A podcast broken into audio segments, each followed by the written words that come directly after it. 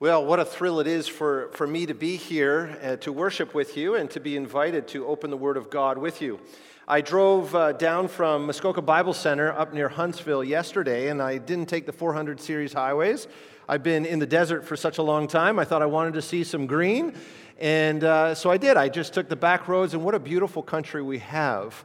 It's so different than driving through the Arabian desert. So really glad to be back in Canada for a couple of months, not quite, just shy of 2 months, visiting partner churches.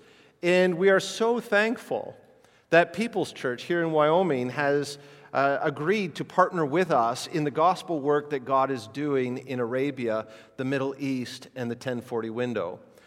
For those of you who do not know where Dubai is, it's in a country called the United Arab Emirates on the Arabian Peninsula. We're just across the Persian Gulf from Iran. We share a border with Saudi Arabia, and we're right between those two countries. Iraq and Kuwait are just up the coast. And so that's where we live and do our ministry. And God is doing an amazing thing there. The whole region is hostile to Christians and to the gospel. And yet in the United Arab Emirates, there's a small window in that region where we are permitted to be there. Now, there are many obstacles. It's still a Muslim country.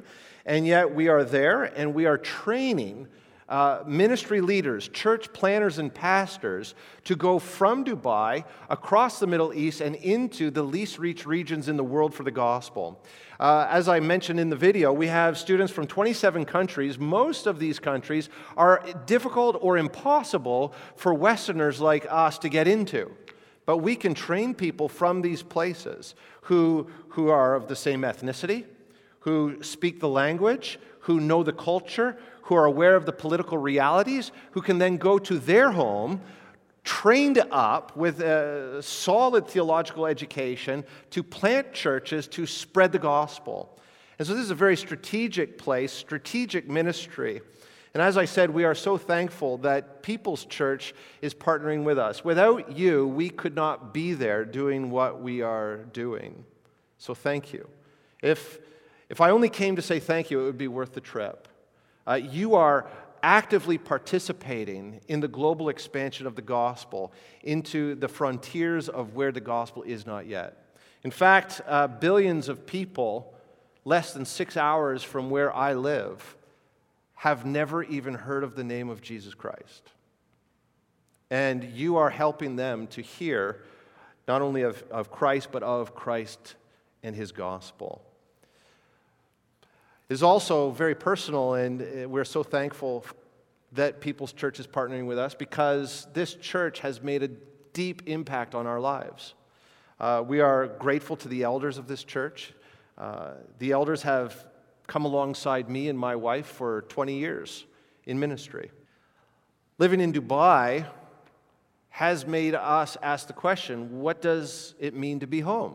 What is home? And where is home for us? We were born and raised in Canada, in southwestern Ontario. And when we decided to move to Dubai, we had to ask the question, are we cutting ties with Canada as our home and making Dubai our home? Because we want to go there with a permanent mindset. We have no plans of leaving. Now, God will eventually probably take us out of Dubai, but as far as our intention, we are planning to stay, as long as the Lord would enable us to stay there. So does that mean that we have to have just one home? Is Dubai home or is Canada home? Well, one thing we've learned is that we can have more than one home. We can have Dubai as our home, and it is increasingly becoming home. But as we come home in the summer, it's a reminder that, well, Canada will always be home for us as well.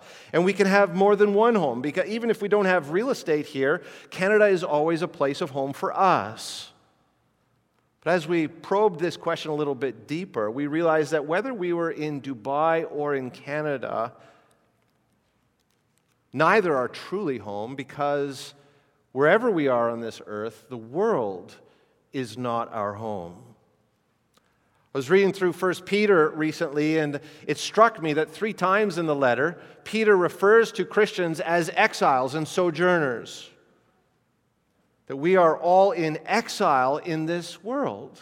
In fact, that's a major theme in Peter's letters. And what does it mean to be in exile? Well, exile is to be forcibly removed from home and to be prevented from returning. If you are forcibly removed from your home and you're prevented from returning, then you are in exile. And so Peter says that we are all sojourners in this world. We are all in exile because we have been forcibly removed from home. You might say, well, that hasn't happened to me. But yes, it has. The human race was forcibly removed from the Garden of Eden as the just punishment for the fall of Adam and Eve. And we've been exiled from our true home, which is this union with Christ and God since then. Yes, some of that has been restored by the gospel. We have the down payment of that restoration, which is the Holy Spirit. But Jesus isn't here. And Paul himself says in Philippians, I don't know which I would prefer, whether or not I would rather to stay here. That would be fruitful for you if I did. But I would rather depart to be at home with Christ. Whether I'm here or there, I'm going to live for Christ. That's a paraphrase of what Paul is saying. And so we're all in exile. The world is not our home. So practically, what does this mean for us? It means a lot of things, and we don't have time to get into all of them. But just two things I want to highlight. First, to be in exile is difficult. Is your life difficult? Maybe not every day, every moment, but your life is not easy. There are struggles. There is suffering when you are in exile. Life is hard. And it really helps to have a theology of exile when your life is not going the way that you want it to or the way that you planned it to be.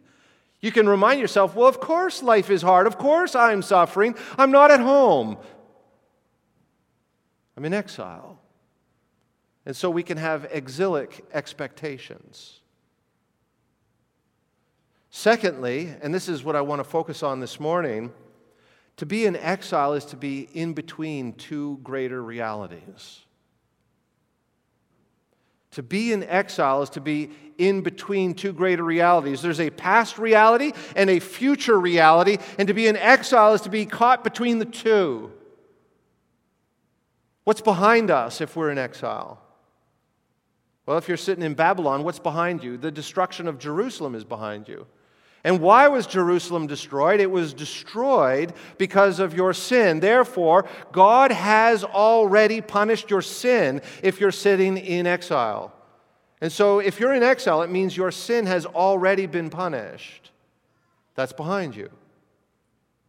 But if you're in exile, there's something that lays before you, which is your restoration. The Old Testament prophets promise over and over again that God would punish the people by taking them into exile. And then when they were in exile, God promised to restore them. And so if you're in exile, judgment is behind you and restoration is in front of you. And in exile is hard and you're waiting for restoration, but you can be thankful that punishment is already past. Today's text is Psalm 99. And we're going to see this tension of past judgment and future restoration in this text, in this psalm. And it's going to guide us in knowing how to live in exile. So would you please open your Bibles to Psalm 99? And as you're finding your place, would you please stand for the reading of the Word of God?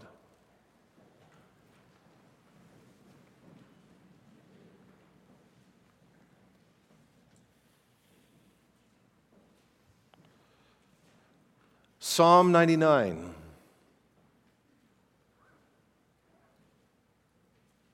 This is the word of God. The Lord reigns. Let the peoples tremble. He sits enthroned upon the cherubim. Let the earth quake. The Lord is great in Zion. He is exalted over all the peoples. Let them praise your great and awesome name. Holy is he. The king in his might loves justice. You have established equity. You have executed justice and righteousness in Jacob.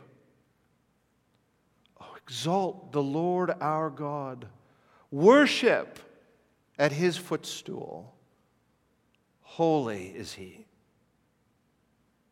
Moses and Aaron were among his priests. Samuel also was among those who called upon his name. They called to the Lord, and he answered them. In the pillar of the cloud, he spoke to them. They kept his testimonies and the statute that he gave to them. O Lord our God, you answered them. You were a forgiving God to them, but an avenger of their wrongdoings. Exalt the Lord our God and worship at his holy mountain, for the Lord our God is holy. Let's pray. God, it is our desire as we are exiles and sojourners in this world to exalt you, O Lord our God, for you are holy. Lord, help me to preach. Speak through me. Minister to this church by your Holy Spirit. Encourage us, challenge us with the gospel from Psalm 99. I pray these things in Jesus' name. Amen. Please be seated. Now, I don't know if you noticed something as we were reading through Psalm 99, but you might be asking, well, where in there do we hear anything about exile? It's what makes context so important as we're interpreting this psalm. In fact, there are 5 books in the Psalter. You probably know that. So in the book of Psalms, you could divide that into 5 books. And the Psalter as we have it was compiled sometime after the exile, after the restoration even, of a remnant back to Jerusalem after their 70 years in Babylon. And the Psalms that were included in the Psalter were written over, the many hundreds of years of Israel's history. And the way the Psalter was put together was to tell Israel's story. And so book 1 runs from Psalm 1 through 41, and this really is the prayer book of King David. And we get an inner glimpse of David's devotional life. And he is the one that set Israel on a course of writing and praying the Psalms. Before that, if you look at the Torah, the books of Moses, there was a lot of activity for worship, but not a lot of words for worship. And so the first book is the prayer book of King David, and it becomes the archetype for the prayer life of Israel. Book 2, then, we see a transition from the prayer book of David, the king, to the prayer book of Israel in the temple. You see many psalms for the sons of Korah. You see some psalms of David, and the very last psalm, so the book 2 runs from 42 to 72, is a psalm of Solomon.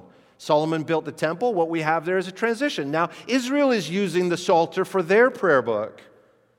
Book 3 also is the prayer book of the temple, and that runs from Psalm 73 through 89. And what we see in book 3 is the decline of Israel toward exile, as the prophets are warning the people of their sin, and we see psalms that represent Israel struggling with their own sinfulness. Book 4, then, which runs from Psalm 90 through 106, is the prayer book for the exilic community, for the remnant of people that were sitting in Babylon, which means that Psalm 90, between Psalm 89 and 90, you can presuppose the destruction of Jerusalem. And that's where we find our psalm, is in book 4. In fact, Psalm 99 is the last of 6 psalms that enthrone God as their king, because the Davidic king is in a Babylonian dungeon. And so as they're sitting in Babylon in exile, they remind themselves that God has always been their ultimate king.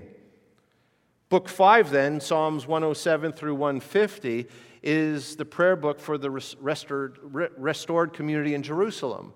And it's a celebration of the restoration by God of God's people to Jerusalem, the rebuilding of the temple. And that's where you have these psalms of ascent, as they ascend to a rebuilt temple to worship God, as God had promised.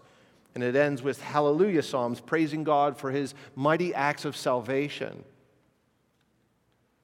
So our psalm is in Book 4. It's the prayer book of the exilic community. And so if we're going to interpret it, we have to interpret it as exiles sitting in Babylon. And what would this psalm feel like, sound like? What would its function be in our life if we were sitting in Babylon? Well, throughout Book 4, we see the exilic community looking back to the Exodus, looking back to Moses and Aaron and the wilderness. Why? Because as they were sitting in Babylon, they were hoping for, they were praying for a second Exodus. They were saying, God, you delivered us from slavery in Egypt. Now we're sitting in captivity in Babylon. You delivered us once, deliver us again. Do it again. We need a second Exodus. And we see Moses and Aaron and Samuel even in our psalm today. For the church then, Book 4 reminds us that we also are in exile. We're waiting for restoration to the eternal promised land. Just like the Babylonian exiles, we are waiting for full and final restoration. Another interesting little trivia point on Book 4 is if you're sitting in Babylon, you might think that it would be filled with dark lamentation because there are lament psalms. You know what's interesting about Book 4? Even though it is the prayer book for the exilic community, it's filled with psalms of praise. There's not a single lament in Book 4. Why? Because judgment was behind them. And the promise of restoration stood before them. And so they praised God that they were still there, that by God's mercy and grace, He preserved a remnant. Likewise, we in the church are a remnant of the human race, waiting for the restoration of the human race to a new Jerusalem, a new heavens, and a new earth. Well, this psalm that we're going to see expresses three main themes: past judgment, future restoration, and then what do we do in between? Let's take a closer look. We're going to begin by looking at how this psalm speaks to past judgment. The theme of past judgment is implicit because of Israel's historic experience. As I said, Jerusalem had been destroyed. If you're sitting in Babylon, this is what your year looked like. I know many of us had difficult years, but if you were in Babylon and you were just freshly there, this is what your last year looked like. You saw Nebuchadnezzar and the Babylonian army encircle your city. While you were inside, you began to starve to death. Your neighbors began to eat their own children. Your loved ones died of starvation. And then the Babylonians broke down the walls and they attacked. They killed most of the people that you knew and loved.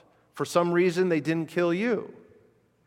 But most of your family had been killed. Your property had been destroyed. Any savings that you had been stolen from you.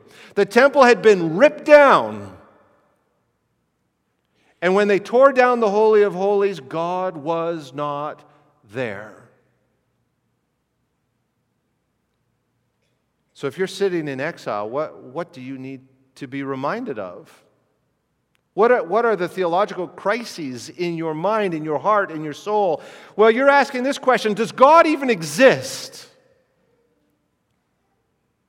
Maybe you've had that question yourself when life is hard. Is there really a God in heaven?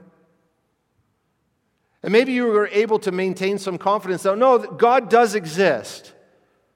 But then your second question would be, well, does God even care? If he does exist, does he care? Because I've had the worst year of my life. And if you could convince yourself that God cared, you would have to ask the question, well, is God powerless? Is Nebuchadnezzar so much stronger than the God of Israel? Because it seemed fairly easy for Nebuchadnezzar to wipe us out. So is he stronger? So what do you need to be reminded of in exile? You need to be reminded that there is a God in heaven, that God is love, that He cares for you, and that He is all-powerful. Even though it might not seem like those things are true, those things are true. And so this psalm begins by reminding the exilic community just who God is. And we see in verses 1 through 3 just some reminders about who God is.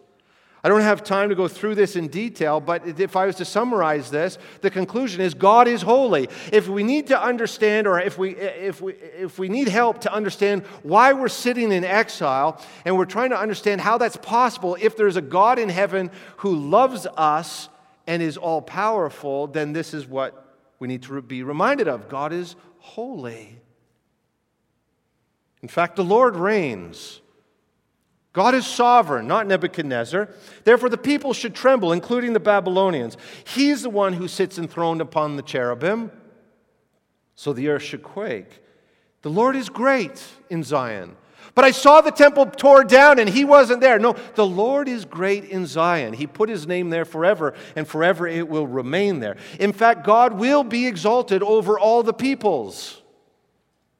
So let them praise your great and awesome name. He's holy. In fact, that becomes the foundation then for where the psalm goes next. It explains why we're sitting in Babylon. It explains why Jerusalem was destroyed. The holiness of God explains why he wasn't in the temple when it was torn down. Read Ezekiel 8 through 10. God left because of the sin of the people. He wasn't there, because the sin of Israel had driven him away. God is holy, and he cannot live forever with sin. So in verse 4, we are reminded that the holiness of God requires him to judge sin. Take a look at verse 4. The king, meaning God, this is the last of 6 enthronement psalms where Yahweh is proclaimed King of Israel. The king in his might loves justice. Oh, it sounds nice, doesn't it? To say that our God is a holy, all-powerful, mighty king who loves justice.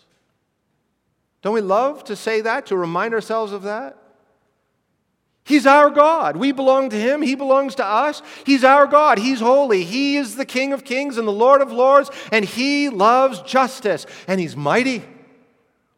He's all-powerful. There is no power greater than he. That's what verse 4 says. We love to say that, but, and this is where the psalm takes a surprising turn, what happens if our king, who is all-powerful and mighty, who loves justice, turns that love of justice against us, against his own people? God's holiness requires him to judge us for our sin. That's where verse 4 continues. And this is what the worship leader in Babylon is telling to the people. He's saying, this is why we need to worship God. And then he speaks on behalf of the remnant community in Babylon to God. And he says, you, O God, have established equity. You have executed justice and righteousness. Now, if we stop there, that sounds good. But where does it go? What does it say after that in verse 4? In Jacob. Jacob's another name for Israel. We praise you, God, because you've established equity in Israel. You've established equity, or justice and righteousness in Jacob. In other words, you've judged us. You have found us guilty for our sin. You've judged us, and we praise you for it. We worship you for destroying Jerusalem. We worship you for coming against us in your wrath. We worship you because you are holy, and what you did was good and right. Now, is that not counterintuitive? To worship God for the worst year of your life because you deserved it. What does it mean that God establishes equity? Well, it means an eye for an eye, a tooth for a tooth, a life for a life, a Sabbath for a Sabbath. They had been profaning God's Sabbaths and worshiping other gods ever since they came into the land. And therefore God said, finally, my patience has run out, and I'm going to judge you with equity for your sin. And God's judgment is always perfect. He never overdoes it. He never is more harsh than we deserve. His justice was perfect. Praise you, God, for judging us. It seems harsh to us, what you did to us. You laid us low. But we worship you for equity. We know you judged us with equity. The second thing that it means is you treated us like all the other nations. In Deuteronomy 9, as Israel's going into the land, God says through Moses, don't for a moment think when you go in to dispossess the Canaanites that you are any more righteous than they are. I am giving you the land for two reasons. One, I promised. It's a gift of grace because I promised to your forefathers, Abraham, Isaac, and Jacob. And I'm keeping my promise some 4 centuries later. And secondly, I'm using you to punish the Canaanites for their sin. Their sin has now become too great. My patience has run out. So you are my instruments of judgment against them. You've established equity, O God, by using the Babylonians against us the way you used us against the Canaanites. No one is above the law and justice of God. So if your definition of grace precludes or excludes the justice of God, you haven't understood grace. That's a cheap grace. You established justice and righteousness in Jacob. In Deuteronomy 28, God said, I'm going to bless you if you keep the terms of this covenant, and I'm going to curse you if you break covenant. So the worship leader, using Psalm 99 in Babylon, says we need to worship God for keeping His word. God has been faithful to the covenant. What does that mean? He's cursed us, just like He promised He would, because we broke covenant. And so for God to keep covenant, the terms of the covenant were that if we broke covenant, He would curse us. He has kept His word. He has kept covenant. We are in Babylon because God is faithful to the covenant. Therefore, we ought to worship Him for being a promise-keeping God.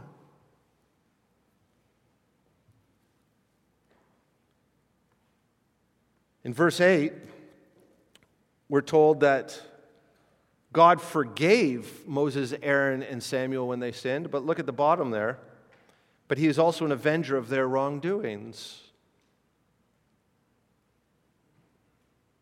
This applies to Israel as well. It applies to the church as well. So as exiles in this world, we who belong to Christ must gather week by week to exalt God for punishing us for our sins. Now you might say, whoa, what about the gospel? I thought we come here to praise God for His forgiveness. Well, we do, and do we need to rip these two things apart? Remember, to be in exile is to be between two great events. Judgment is behind you, and restoration is in front of you, and what I want to declare to you right now from Psalm 99 is that you have been judged for your sin. You have been punished for your sin. But when and how and where? This is the glory of the gospel. That Jesus Christ came into the world as a man. He's fully God. He is the King that we exalt and enthrone in Psalm 99. But the King of kings and the Lord of lords, who is fully God, became one of us. Why? So that God could punish us for our sins. He had to be in the likeness of sinful flesh. He had to be fully human like you and I. He had to be one of us. He had to be of us. And we had to be with Him. And God united us with Him. And what do we learn in the gospel? That Jesus took our sin into His body and carried it to Golgotha. And when He was nailed to the cross in some mysterious way that I don't fully understand, nor can I communicate to you this morning, we were nailed to the cross with Him. Why? Because we are united with Christ in His death and resurrection. So here's the good news, is that God has kept His word. God has punished your sin. If you are in Christ, the punishment of your sin is in your past. You don't need to fear it in your future. Let me just read to you from Romans 6:6. We know that our old self was crucified with him in order that the body of sin might be brought to nothing, so that we would no longer be enslaved to sin. Here's the wonderful truth. You, if you are in Christ by grace through faith, were crucified. Because you deserve to be crucified. You ever want to know what God thinks of your sin? Just look to the cross. You deserved and were crucified because of your sin. When were you crucified? When you were united with Christ on the cross. Therefore, your old self has been brought to nothing. Therefore, Romans 8:1, there is now no condemnation for those who are in Christ. Why? Because we have a king who is mighty and loves justice. And because God loves justice, he will not punish you for your sin twice. Once is enough. So you have a choice. Either you allow yourself to be punished for your sin on the cross with Christ, or you wait to the final judgment and you are punished for your sin then and there. So you get to choose. Will the punishment for your sin be in your past or in your future? If you're in Christ, you have passed from death to life. Punishment is behind you. Praise be to God. So now, what does Psalm 99 say about future restoration? Well, in addition to past judgment, we see promises of future restoration. There are four subtle but very real hopes of future restoration in this psalm. Take a look at verses 6 and 7. Moses and Aaron were among his priests. Samuel also was among those who called upon his name. They called to the Lord, and he answered them. Throughout book 4, Moses and Aaron get mentioned a lot. Why? Because the people sitting in Babylon wanted to remind themselves of the Exodus. And as I said before, by reminding themselves of the ministry of Moses and Aaron and the wilderness wanderings and the Exodus, they were asking God for a second Exodus. And so that's exactly what we have here in Psalm 99. Moses and Aaron make an appearance, and by making an appearance in this psalm, the exilic community is reminding themselves that God is a God who delivers out of captivity. And therefore, the mention of Moses and Aaron is a promise. There's going to be a second Exodus. There's going to be a new Moses. There's going to be a new Aaron. We also see the mention of Samuel. And what do we know about Samuel? Samuel anointed David. If you're sitting in Babylon, your Davidic king is in a Babylonian dungeon. The mention of Samuel reminds you of the Davidic covenant, 2 Samuel 7. There will always be a king in the line of David over Israel, and his dynasty will endure forever. So even though your king is in a dungeon, by mentioning Samuel, you're saying, well, God, keep your word. You kept your promise to punish us. Keep your promise to David. If you're a promise-keeping God, we expect, in fact, we implore you to put a Davidic king on the throne. So you're looking forward to restoration. We also see implicit promises of restoration in verses 5 and 9. Exalt the Lord our God. Why? Because you will again worship at his footstool. The footstool of God is the Ark of the Covenant in the Holy of Holies on Mount Zion in Jerusalem. You cannot worship at his footstool in Babylon, but verse 5 reminds you of the promise of restoration that one day you will. We see it again there in verse 9. Exalt the Lord our God. Why? Because you will again worship at his holy mountain. You are in Babylon right now, but you will be restored to the holy mountain. That's where book 5 goes in the Psalter, these Psalms of Ascent. They get to ascend the holy mountain again to worship God. So just as Israel looked forward to their restoration, so we must anticipate our restoration. Your life is not as good as it's going to be right now. In fact, it cannot be as good as it's going to be so long as you're in exile. And so long as you're in this world before Christ returns or you go to him, you are in exile. But we will be restored to something greater. We will go home. Christ has gone ahead of us, but he has promised to take us where he is. Just listen as I read to you from Romans 6, verse 5. If we have been united with him in a death like his, then we shall certainly be united with him in a resurrection like his. If you died with Christ on the cross, you will be raised with him in glory. There's a future restoration coming, and this restoration includes our physical resurrection from the dead. If I die before I finish preaching, put my body in the ground, and I will not stay there. Christ will raise me from the dead and restore me to eternal life in this body. So just as Israel looked forward to their restoration, so we also anticipate our own restoration. Well, if judgment is past and restoration is future, what was Israel supposed to do in their present? We see the answer there in verses 5 and 9. Exalt the Lord our God. Exalt the Lord our God. What do we do? Well, we wait for restoration. Well, we exalt the Lord that our judgment is past and we're still here. We anticipate our future restoration. And when we think about what is behind us and we consider what is ahead of us, it compels us to worship. So what do we do in between the times? We wait and we worship. And we worship by exalting God in song and prayer. But more than that, we worship God by living obedient lives. Take a look at verse 7. God spoke to Moses, Aaron, and Samuel, and they kept his testimonies and the statute that he gave them. What do we do in Babylon? The remnant community asked. Well, this psalm says, imitate Moses, Aaron, and Samuel. Well, what does that imitation look like? Keep God's testimonies. Keep the statute that he gives to you. What did Jesus say? If you love me, you will what?